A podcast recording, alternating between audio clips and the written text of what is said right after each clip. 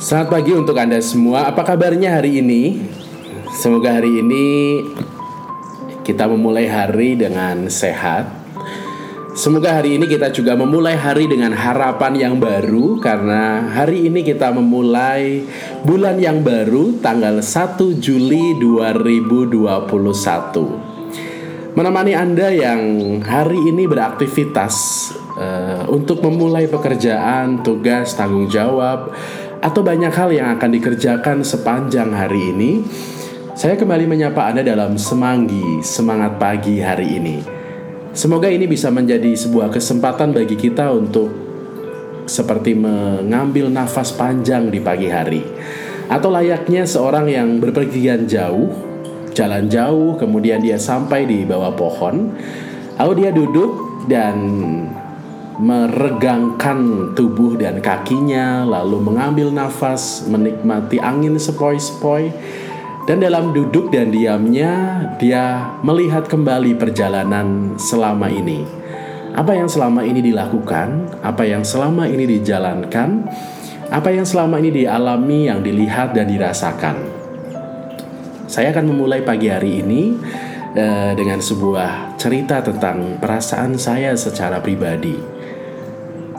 Akhir-akhir ini, di saat kita semua dihadapkan dengan keprihatinan dunia, di saat pandemi ini seolah-olah menjadi satu hal yang begitu mengkhawatirkan, di saat ada banyak kasus yang semakin melonjak di daerah-daerah ataupun di kota-kota besar, ada banyak rumah sakit yang kewalahan untuk menerima pasien, ada banyak tenaga medis yang juga terjangkit, bahkan banyak pula yang gugur dalam tugas pelayanannya.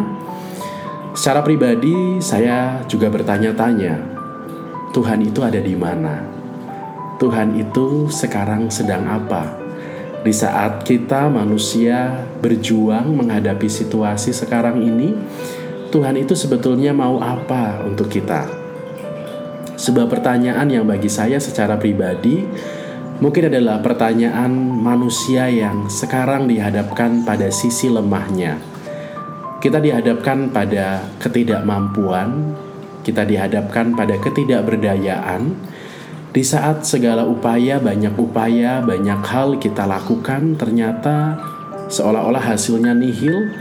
Lalu akhirnya kita kembali bertanya, Tuhan ada di mana? Tuhan mau apa? Tuhan sedang apa sekarang ini? Atau mungkin lebih buruk lagi kita bertanya, apakah Tuhan sedang menghukum kita? Rasa-rasanya tidak. Tuhan yang kita imani adalah Tuhan yang penuh kasih, Tuhan yang tidak lalu menghukum karena kita berbuat salah, tapi Tuhan yang selalu mengasihi kita. Kalau hari ini kita diajak untuk membaca dari Injil Matius bab 9 ayat 1 sampai 8 sebagai bacaan Injil yang menjadi bacaan perayaan liturgi hari ini, rasa-rasanya ada satu hal yang menarik di saat bacaan hari ini bercerita tentang seorang pemuda atau seseorang yang terbaring di tempat tidurnya karena dia lumpuh. Lalu dia disembuhkan oleh Yesus dan kembali bisa berjalan. Kalau kita melihat dan membaca bacaan ini secara lebih seksama dan lebih teliti, di sana ada sebuah kisah bahwa orang ini bisa sembuh karena dibawa oleh orang-orang di sekitarnya. Kita bisa membayangkan yang namanya orang lumpuh, untuk bergerak saja dia susah, apalagi untuk bisa berjalan, untuk bisa minta tolong pasti dia sangat kesulitan, bahkan dia tidak mampu untuk melakukan itu semua. Tapi dalam keterbatasan, dalam ketidakberdayaan, dalam ketidakmampuannya, ada orang-orang yang di sekitarnya lalu peduli.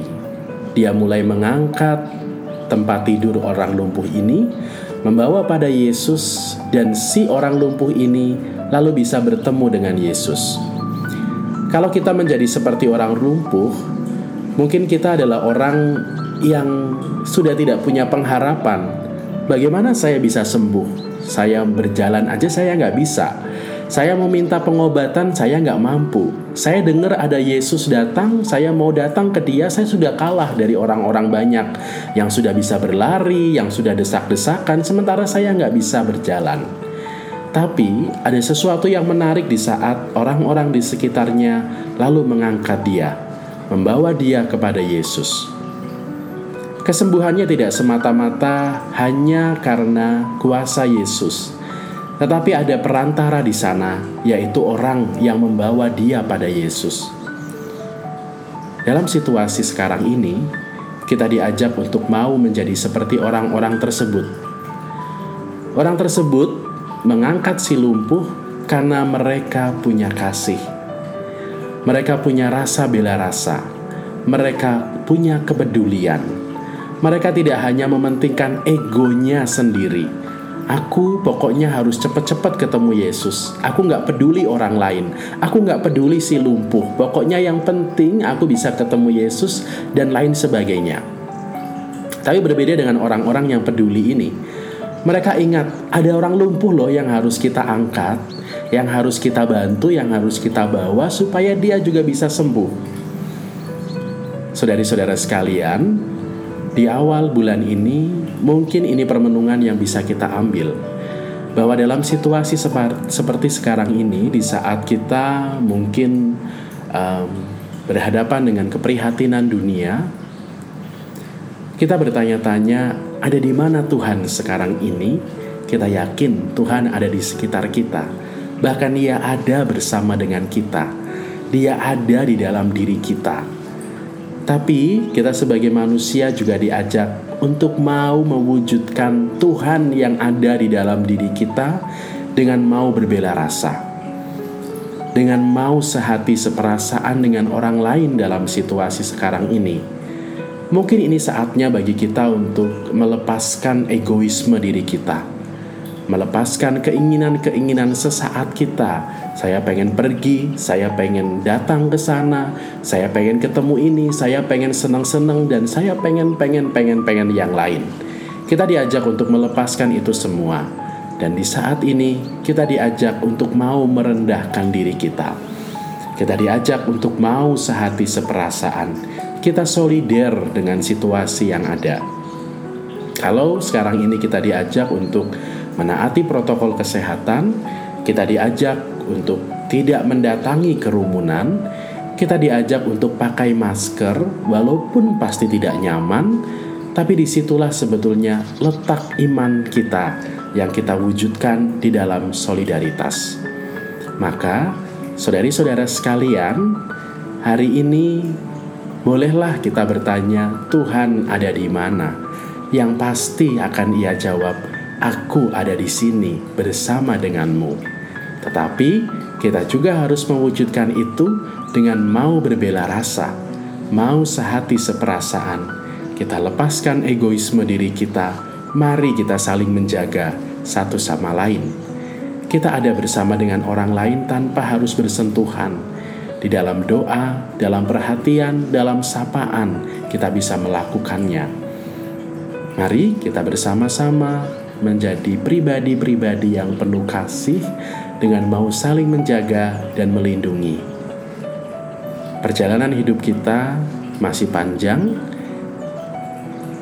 Perjalanan hidup kita masih ada banyak hal yang harus kita lalui dan kita yakin dengan usaha yang kita lakukan dalam kerendahan diri, dalam kerendahan hati, kita merendahkan diri di hadapan Tuhan, tidak egois, berbela rasa satu sama lain, kita yakin dunia pasti akan menjadi lebih baik.